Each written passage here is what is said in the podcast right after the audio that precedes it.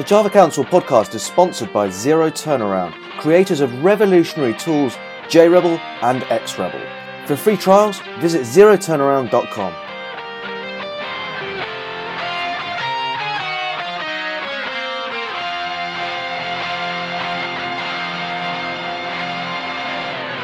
Okay, hello and welcome to the 19th episode of the Java Council. And uh, this is actually the episode straight after JavaOne. So we're going to be talking about some of the announcements um, at JavaOne uh, or just before JavaOne, maybe even chat a little bit about how JavaOne was. Um, joining us today on the Java Council, we have uh, we have Trish Gee, a developer advocate at JetBrains. Hey, Trish. Hey, how's it going? All good, thank you. We have Martijn Verburg, CEO at JClarity and the Diabolical Developer. Hey, Martijn. Hey, how's it going? And we have Mani Sarkar, the developer of fun things called software. So, hey, Mani. Hey, how's it going? All good, all good. So uh, let's let's get jump straight into it. And uh, so, what were some of the uh, what were some of the topics really or announcements around JavaOne? Who wants to kick off? Oh well, there were so many. I'll kick off. Uh, the first super interesting one is the six month release cadence of Java, starting with Java 9 effectively. Um, so I think a lot of people have heard about this news that Java will be released every six months, uh, with Oracle intending to make every, um, you're not 100% sure yet, but I think every third one or every sixth one, so either every one and a half years or every three years, they'll, they'll make it a long term release. The long-term release will be supported for I think about five years, and that means any sort of security updates will be, uh, will, you know, you'll you'll make sure you get those in, in the Oracle JDK. Um, however, if you do want to be on the bleeding edge, you can have a brand new Java every six months, and uh, whatever features are deemed to be ready will will be released uh, into the Java at that time. And if the feature is not ready, then it will just simply be bumped to the next next six months cycle. Hmm, it's interesting. We have, we have talked about actually the Java Council before because one of the interesting things is that Java 9 isn't a long-term support release, right? The first the first long-term support release that they plan is I think 18.9, which is going to be next September, so t- September 2018.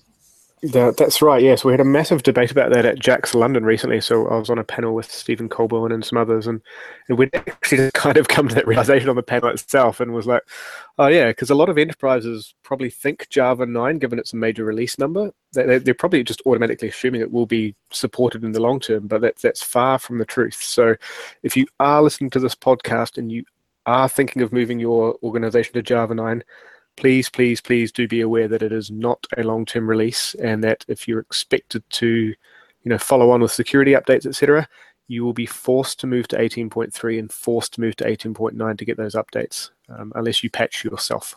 So it's a key, key message that needs to get out. Yeah, I actually don't think that's a bad thing because I, I think a lot of people are very wary about moving to Java 9 anyway. They're going to give it good 6, 12 months to see what the impact is of Java 9, how many things are going to break, plus wait for libraries to update to the module system, etc. So it's going to be a good 12 months, I think, before at least before enterprises really consider using it. And by that time, they probably will just skip straight to 18.9 because they'll probably, that well, for a start, they'll get local variable type local variable type inference, which is cool. And they'll probably get a bunch of other nice little features, not just the module system. So it's not necessarily a bad thing. I think no, it's really bad. You need to be aware of it. Local yeah. types, local types, local type inference. I think is actually marked down for eighteen point three. That's what they say. Yep. So that's something to look forward to as well for those who are looking forward to it, and it's something to grimace to if you don't like that as well. I, I think it's quite cool. I mean, I'm not. I was always quite traditional Java, and I'm like, I don't really care about replacing it with, uh, you know, VAR. Who cares? But then after a tiny stint working with Groovy, I'm like, why do we have to type all this stuff all the time? mm. Awesome. So, so yeah, I mean, I think uh, that that was one of the that was one of the big announcements, wasn't it? Really, Java 9 not being an well, six month release cadence in Java 9 not being an LTS release. So, if you wanted uh, if you wanted to jump up to Java 9, you will not be supported beyond March 2018. The next, one of the other big things uh, which was announced, was the new name for Java EE, since that was moved to the Eclipse Foundation. Um, EE4J. Now, I know yeah, naming's hard, and I know yeah. we really get too hung up on the name, but, but, for the sake of this podcast, let's get hung up on the name. Who likes that name? So I actually think it's a good name, and the reason is this is just the Eclipse project name, right? So this is not going to be the branding name or the marketing name or what what Java EE is going to be known to the world. This is purely just sort of like an internal Eclipse name for the project, and and I think because it contains EE and it contains the J at the end, I think for a lot of enterprise developers who don't pay attention to the social medias of the world, um, it's a nice transition. They, they will know it as the extension of J2EE or, or JEE, I think. Interesting. So I didn't know. I thought that was going to be the official name now. So who's going to determine that the official name then? The community will. So we encourage everyone to go join the community mailing lists, and uh, those, those, discussions are slowly starting already. And I'm sure it will be an epic discussion because there's already like 300 people on that mailing list. Isn't that a bit confusing though, having two completely separate names? It's, it's Everything's always had a code name though, right? I mean, releases of all sorts of software has a code name and then a real name. That's true, but I mean, you know, in, in, the past, you you you just you know whether whether it's an implementation or a spec or whatever, you just call it J2EE or Java EE, and then people I think are going to now think. I mean, everyone's saying EE4J is the new name for Java EE, and then we're going to get confused in six months when when we have another one. No? I don't are there other so. instances of uh, software that's named like that? Are there other instances of libraries or products that we use that are named in that fashion? Yeah, you have code names all the time. Look at uh, was it Project Kulla was the was JShell, right? Yeah. Okay. You know, and all of the all of the major functionality that goes into OpenJDK has a code name first. Yeah, makes sense. Everyone's going to call it J2EE anyway, so, so it's all true. It's true. They changed it to Java EE ages ago, and no one calls it Java EE. They call it J2EE or JEE, or no one calls it the right thing anyhow. Yeah. yeah. So, so there's another little thing about that naming which a lot of people don't realize, and that's to do with with trademarks and how how and where the, the word Java or J can even be placed. So you're allowed to say something something for Java, but you're not allowed to say something something Java. And Java's not allowed to come first, right? So there's a whole bunch of trademark rules that, again, I, I know the day-to-day developer doesn't don't know about these rules, and that's why they, you know, get up in arms about the naming. But there was actually quite a restricted space that was was allowed for for that particular name. Well, this seems kind of ridiculous now. Now that Oracle is really, um, I, I, think, quite forward-looking in terms of open sourcing a bunch of stuff like uh, like Java EE and like potentially the JDK and so forth. Um, they're being kind of open about all their code, but they've still got all these trademarks around the word. this is ridiculous. Well, it, it, might sound ridiculous, but you've got to remember, you know, open sourcing technology and and rules around intellectual property, licensing, patents, and trademarks are two completely separate things. Yeah, um, of course. And, but, you know, again, yeah. I'm going to put all my code out into the wild, but you can't call it Java. Yeah, no, it's uh, yeah, I appreciate it. it's frustrating, but uh, you know, having now sat on the JCP for like five or six years, I've I've, I've now gained an understanding, if not, I uh, but although I still have a dislike for it, all, all the, the nasty rules and legalities and, and things around that stuff, um, especially because there's so much prior art that's gone on. So people have been stuck in the past, obviously. Devoxx, actually, maybe not many people know that. DevOps. uh, probably I'd say the biggest, the biggest conference, certainly the biggest set of conferences outside of uh, JavaOne, uh, used to be called JavaPolis, right? Mm-hmm. That's right. You speak of Java Java, Java yeah, and, and, then they were asked to change it. Yeah, we had the same at Zero Turnaround. Java JRebel used to be called Java Rebel. Yep. Uh, well, even our Java user group, right? We used to be oh, called yeah. our, the, the official company name for the, the, LJC was the London Java community. We had to change it to the London J- Jamocha community. Yeah. That's the official company name. So, d- despite that same year, us earning a, a Duke's Award for community involvement in Java. Although some, some some conferences get away with it, right? There's Java Zone, JavaLand, Java. I think Java Zone because Java Zone was set up by Sun, I think, and that's why they have an exception. Oh, and JavaLand probably have an exception as well because they're set up by the DOAG, which I think uh, is the Oracle user group. Is that what it yeah, is? It's some Oracle Oracle are involved in that group very very heavily in some way. So, ah, so maybe maybe there are exceptions there. So rule of the thumb, get your Oracle involved in everything you try to do, and then you can use the name Java or the that's, word Java. That's one way, I guess, of just getting that cat. But uh, yeah. Uh, what else? Um, what about what, how, does that affect the JCP then? Because obviously, with with uh, Java EE now not being or being relinquished rights for the Java EE uh, code, TCKs, everything being relinquished by Oracle. Um, where does that leave the Oracle standards body, JCP? So it will absolutely remain for Java SE uh, for now, and there seem to be there seem to be no no movement towards changing that for quite some time. Uh, it'll also technically still govern Java ME, although Java ME hasn't really moved uh, much forward from there. Um, but yeah, no, it is it is fair to say that all of the Java EE type of technologies will, will no longer be pushed through the JCP.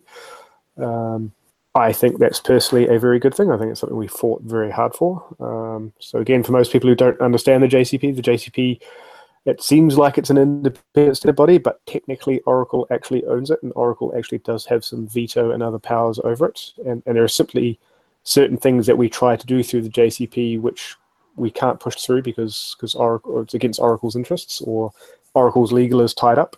Um, and again, it's not to say that Oracle's been a bad steward uh, or has run the JCP badly. It's just that it's not truly an independent body, and I think we would all like to see Java run by a truly independent body. And that would be an independent standards body like Oasis or someone like that, maybe, or yeah, that's that's one of the ideas that's been been floated. So again, this, all these discussions are starting happening over in the EE4J community in particular um, for those for that technology set. Uh, but Oasis has been floated as one. Uh, setting up our own one has been floated as one. Uh, Eclipse has said they do not want to be a standards body, so it would have to be separate from Eclipse, whatever it is. And do you think do you think that'll speed up um, specification reviews and things like that, or, or do you see it having a similar kind of uh, time between creating a spec and actually realizing it in in code? I think it'll all move a lot faster because the specs will be developed more in collaboration anyhow. Um, because there was always, although people could go participate on Java EE specifications in the past, there was always this perceived barrier, even if there wasn't a real barrier there, right? But I think under you know everything being in the Eclipse Foundation and it'll be on all the codes on GitHub and pull requests can come in, etc. I think a lot of the specs will actually be, you know, have the technical tick box checked by developers before it gets you know some sort of official review. So I think it'll just be faster at Eclipse, and I think whatever new process we come up with, uh, which we may model somewhat on how the JCP did things, because that did actually seem to work quite well in terms of IP flow and things. Um, but we can make a more lightweight version, right? It doesn't need to go through six stages, for example. That's a bit ridiculous. So, so how would this work? Um, there'll be a bunch of companies, and they'll be members of this standard group, and then they will pay for the costs because there's going to be paid employees, right? And other costs that um, the standards body has. Yeah, that's all TBA. Like no, no nobody knows yet. Um, if we go for an existing standards body, that cost go pretty much goes away, I guess. Um, but if we set up our own, then yeah, we'll need to somehow fund it. Mm. And when when do we think there'll be answers to these these kind of questions? Because I guess it's in it's in EE4J's interest to, to to get as much of this resolved as quick as possible, so they can concentrate on more interesting technical aspects. I guess. That's right. So the project charter is being voted on by the Eclipse Board of Directors on the 23rd of November. So that's only five days from now. And that will create what they call the high level project at Eclipse. So, so think of EE4J as a bit of an umbrella project at Eclipse. And then I suspect various existing Java EE8 specifications will, will slot in as, as individual projects under that. Um, so until that charter is signed, a PMC, I think project management something, can't be formed. And until that is formed, no, you know, no decisions can be made about any of this stuff, right? So I'm hoping by the end of the year we will have a lot of the stuff sorted out. Um, but uh, we, will just have to see. It's it's a large, vibrant uh, community, so there's probably going to be a lot of a lot of discussion before we come to a conclusion. Very interesting. So uh, yeah, what what could people do then? I guess I guess there's probably a mailing list or something like that that people can follow um, to hear more about EE4J or. That's right. There's a there's a mailing list. There's a project charter, and there's now an FAQ as well. So I will put those links in the show notes, and uh, that way people can fo- can follow along. Awesome. But uh, I really encourage people to jump in now because now is a time where all the rules of how the stuff's going to work are going to be defined. And if you don't join, if you don't make your voice heard, then it will be determined by other people. That's as simple as that. Yeah, good, good, good point. This is, I guess, the call to action for the community right now. Yeah, absolutely. Um, so let's let's move on. There, there was a, actually a very interesting announcement. Maybe it's interesting, maybe it's not, depending on uh, depending on if you like uh, serverless and things like that there's a very interesting project called an open project from Oracle called uh, FN. Uh, the, the the FN project. Um, anyone heard about this? Anyone looked into it yet? This is the new ser- this is the new serverless offering from Oracle. I saw it on the keynote, but I haven't looked at it yet. What, what's everyone's views on serverless in general? I guess. It's I got- hate it's the got its name. place. It's I- got its place. It could have been called functional something instead of called instead of being called serverless. I think serverless is a stupid name. I think it implies there are no servers, Yeah, and and there are somewhere. It's just that you don't necessarily have to maintain them yourself. that's the biggest thing. Yes, it's serverless from a user point of view, I guess. Yeah, and I think serverless serverless seems to me uh, to put off Java developers almost more than anyone else because Java is a, is often a back end service. So I think a lot of Java developers just assume serverless is not for them. This is something that perhaps mobile developers use, um, and it's not applicable to to our industry, and it's not true. I'm I'm totally with Trish on this one. I reckon the naming's terrible. Are you Um, really think um, yeah, but I, I haven't I haven't been able to try FN yet. I'm, I'm assuming it's going to be something similar to AWS's Lambda, right? But um, i- if it is, and if it's got Java as a first class citizen, then I'll, I'll be pretty keen to check it out. Mm. At JClarity, we certainly have some data processing, machine learning work, for example, where we currently do that on our own servers, uh, but it's all done in memory, right? So there's there's no data storage aspect. There's no external external things we need to communicate with. So we could potentially replace that chunk uh, with with something like FN or AWS Lambda and, and reduce you know our hosting and management costs. So it, it does have for its use case, I think it has a place. And, I- uh, I actually know of another project called FaaS, which is kind of uh, it's trying to mimic what uh, AWS Lambda does, except it's open source and you can host your own uh, serverless uh, infrastructure, and um, it's it's it's free in the sense you you know set your own box up. So that's an that's one. I'll, I'll share the link here in the show notes. That's something to also is, that, is at. that FAAS as in function as a service? Yeah. Uh, so that name to me makes more sense. Yeah, because and it and it's using and the good thing is that people are building up uh, the system such that you can use different blocks, different uh, infrastructure blocks to build up your um, your functional as a service infrastructure. So you don't need to stick to Docker or or or uh, RancherOS or this or that. You can just plug in what you want. So it's not it's agnostic to what you're going to what you want to use to build up that functional as a service infrastructure. Okay. So if they're going to be building something in those lines, it's going to be awesome because uh, otherwise you're quite tied to the infrastructure. Like for example, if you use serverless on on AWS, I'm not sure how portable that is that you can move it somewhere else uh, and stuff like that. And one, one other announcement as well that happened at JavaOne was, um, or during JavaOne, was Microsoft, uh, who released Azure Functions a while back, uh, at JavaOne's uh, announced their support for Java um, as part of Azure Functions. So now you can use uh, that as an, as an alternative to um, the FN project or, uh, or AWS Lambdas. Yeah, look, this is just going to be the massive cloud war, right? Every Yeah, it every every one of the big cloud vendors are going to put out new feature X, and then JavaScript will be first, and the Python and Cool Kitties will get it, and then everyone will go, "Ooh, there's all those billions of dollars in enterprise Java that needs to that we want to shift to cloud. We'd better put it up a decent Java API." Yeah. Um, it's it's going to be an ongoing trend for at least a year, I think, if not two. Yeah. But it's good. It gives us choice. Absolutely, and I I think that's probably those were the largely the major announcements. Obviously, apart from Java 9, which we talked about before, so we won't go into that again. But uh, other than Java 9 being uh, released, I think those were some of the biggest uh, um, Yeah. announcements. Uh, very interesting. Tr- yeah, so Trish and Mani, since you're the- you're the two who actually still you know vaguely write code day to day, um, we, we, uh, we, your task is to try FN, FN for Java, if in Java. I'm going on maternity leave on Friday. By the time I come back, Java 18.3 will be out, so I'm Oh. not going to be doing that in the next four months. Congratulations, Trish. Thank you. but I, if I can fit that in my 36 hour uh, day, then I'll try to fit that testing out a fin at the bottom of the list or in the middle of the list somewhere. Oh, man.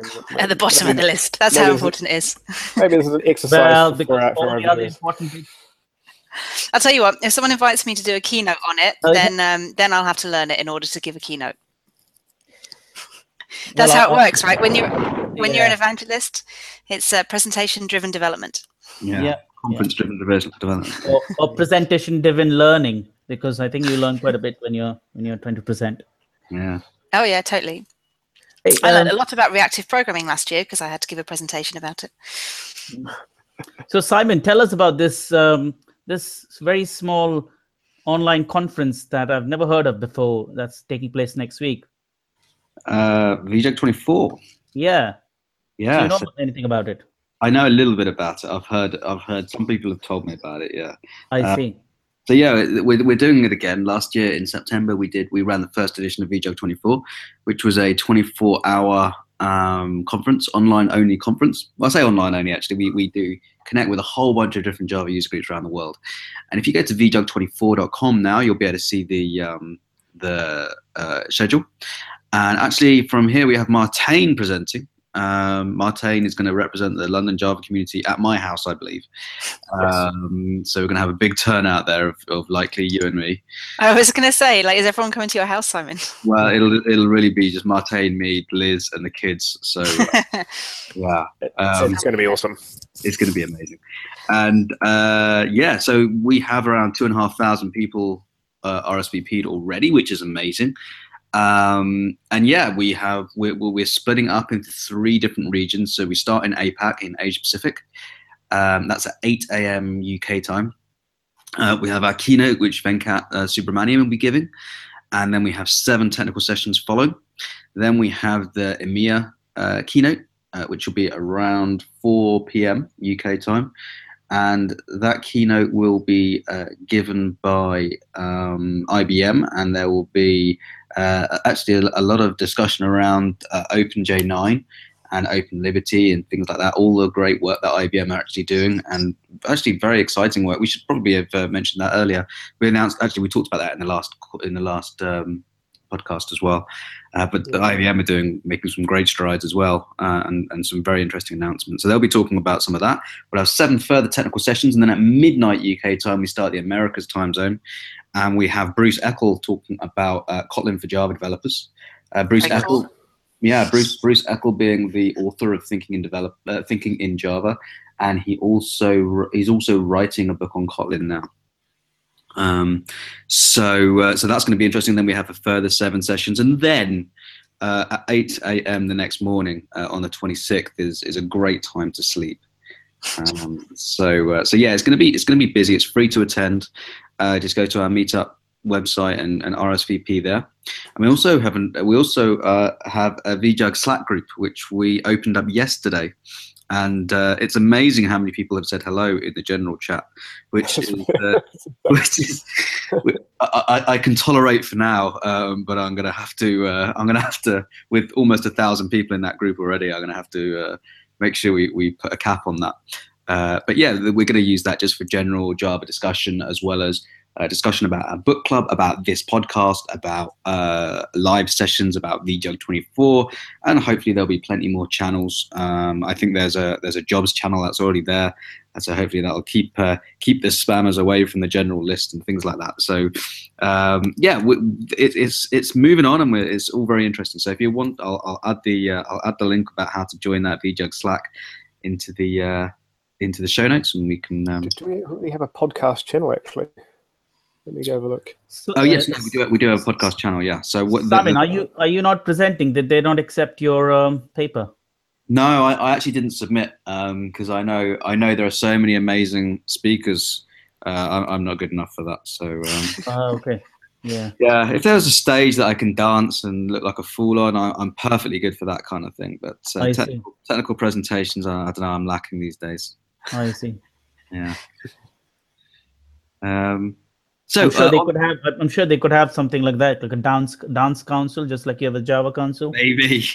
Well, Yeah. we'll, we'll, work on demand on that one, I think. Um, so uh, on the agenda, we have. Um, let's actually let's talk about this. Uh, got two things left on the agenda. First of all, I want to talk about this new uh, JEP uh, 310.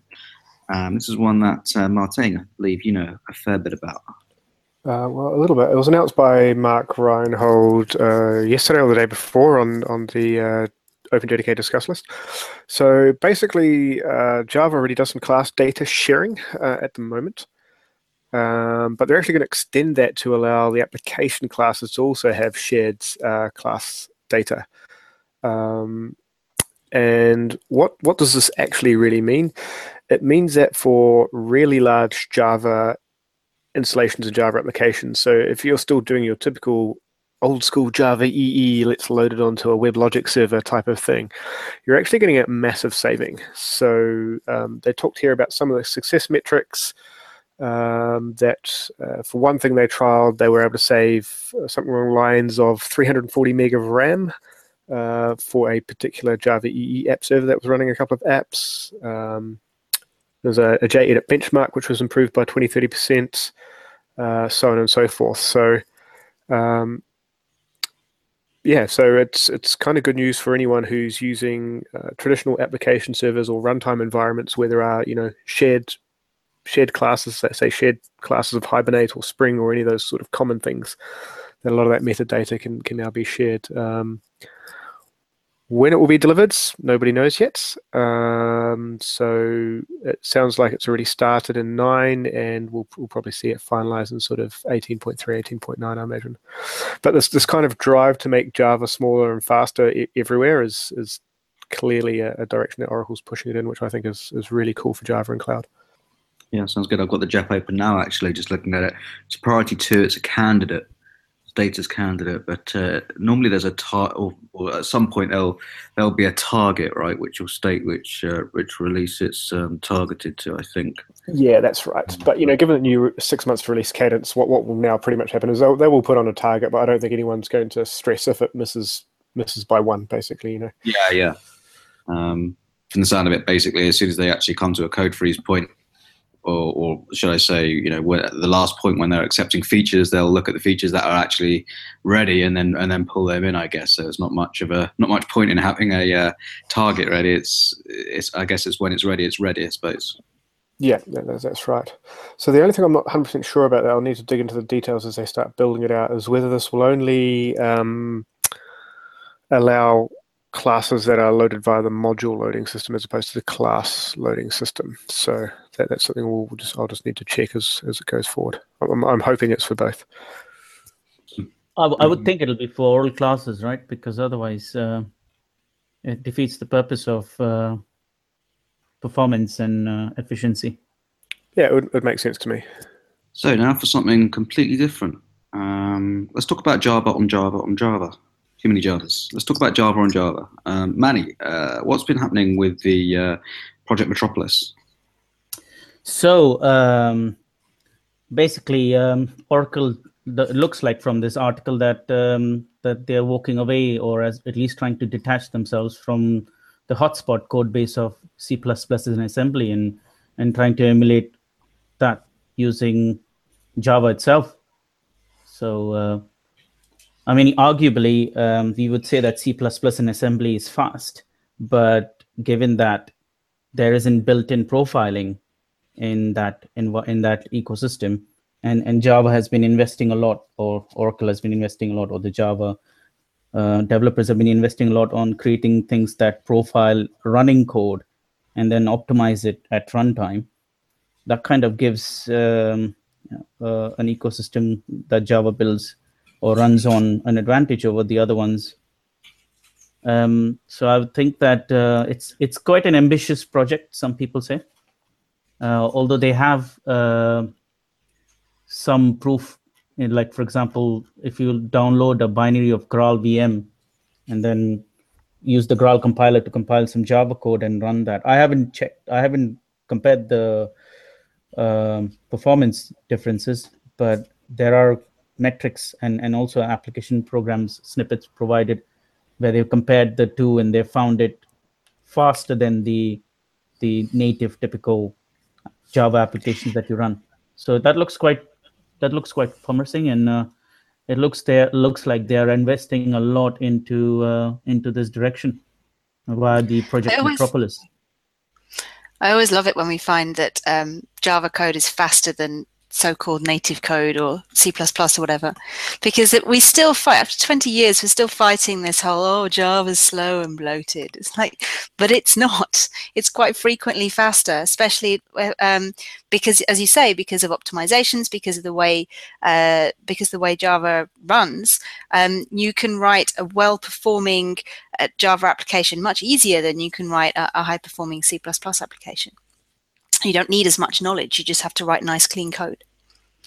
Yeah i mean um, in the end in the end it's it's trying to do even though c++ gives you the performance benefits because it's closer to the machine and there's less of that in you know, you know those layers uh, it, it you you still have we've still have gained through other area through other techniques that you know that the advantage that c c++ had is no longer as uh, as important but it's not just about performance, is it? I mean, one of the things that I think is really exciting about the about Project Metropolis is I think it really it helps to really open up uh, Java to to real developers because you know the movement is to try and open source as much as possible, and I know that that the JDK OpenJDK as a as an open source platform is not you know it's not just something you download off github and, and contribute to but if you do get as far as trying to contribute to openjdk i think the fact that it's not all java is quite a big barrier to entry because you know you're talking about java developers trying to program in in languages that they're not familiar with yeah so totally the, it, uh, for me, it's quite exciting to try and move Java to be more, you know, Java-y. it sounds like something that I could po- probably get involved with now. Yep, absolutely. Yeah and and do away with the op- so you have two problems in that is one is to know cc++ and the other is to understand the code that's written in cc++ so we are doing away with both of that by having things written in java or a jvm language. Maybe we should just write it all in kotlin.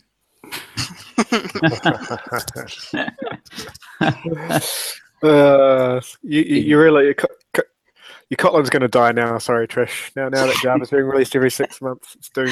doomed Don't look at me. I, I still haven't done any programming in Kotlin. Don't tell anyone. Developer advocate for JetBrains is not Simon, Simon please, erase, please erase this bit of the podcast. yeah, there, there just admitted that he hasn't done any Kotlin programming. You, you yeah. still at your working time, uh, Trish, or you on holiday? No, I'm still working. All right. So, all right. So but, um, but the thing is, is like there's like 500 developers inside JetBrains who know how to write Kotlin, and there's only hmm. one Java advocate inside JetBrains. If I start doing any Kotlin, there'll be no one else to talk about Java from from JetBrains. We'll, add, a, we'll add a to do for Trish. Uh, learn learn Kotlin. Learn Kotlin. First FN project, then Kotlin.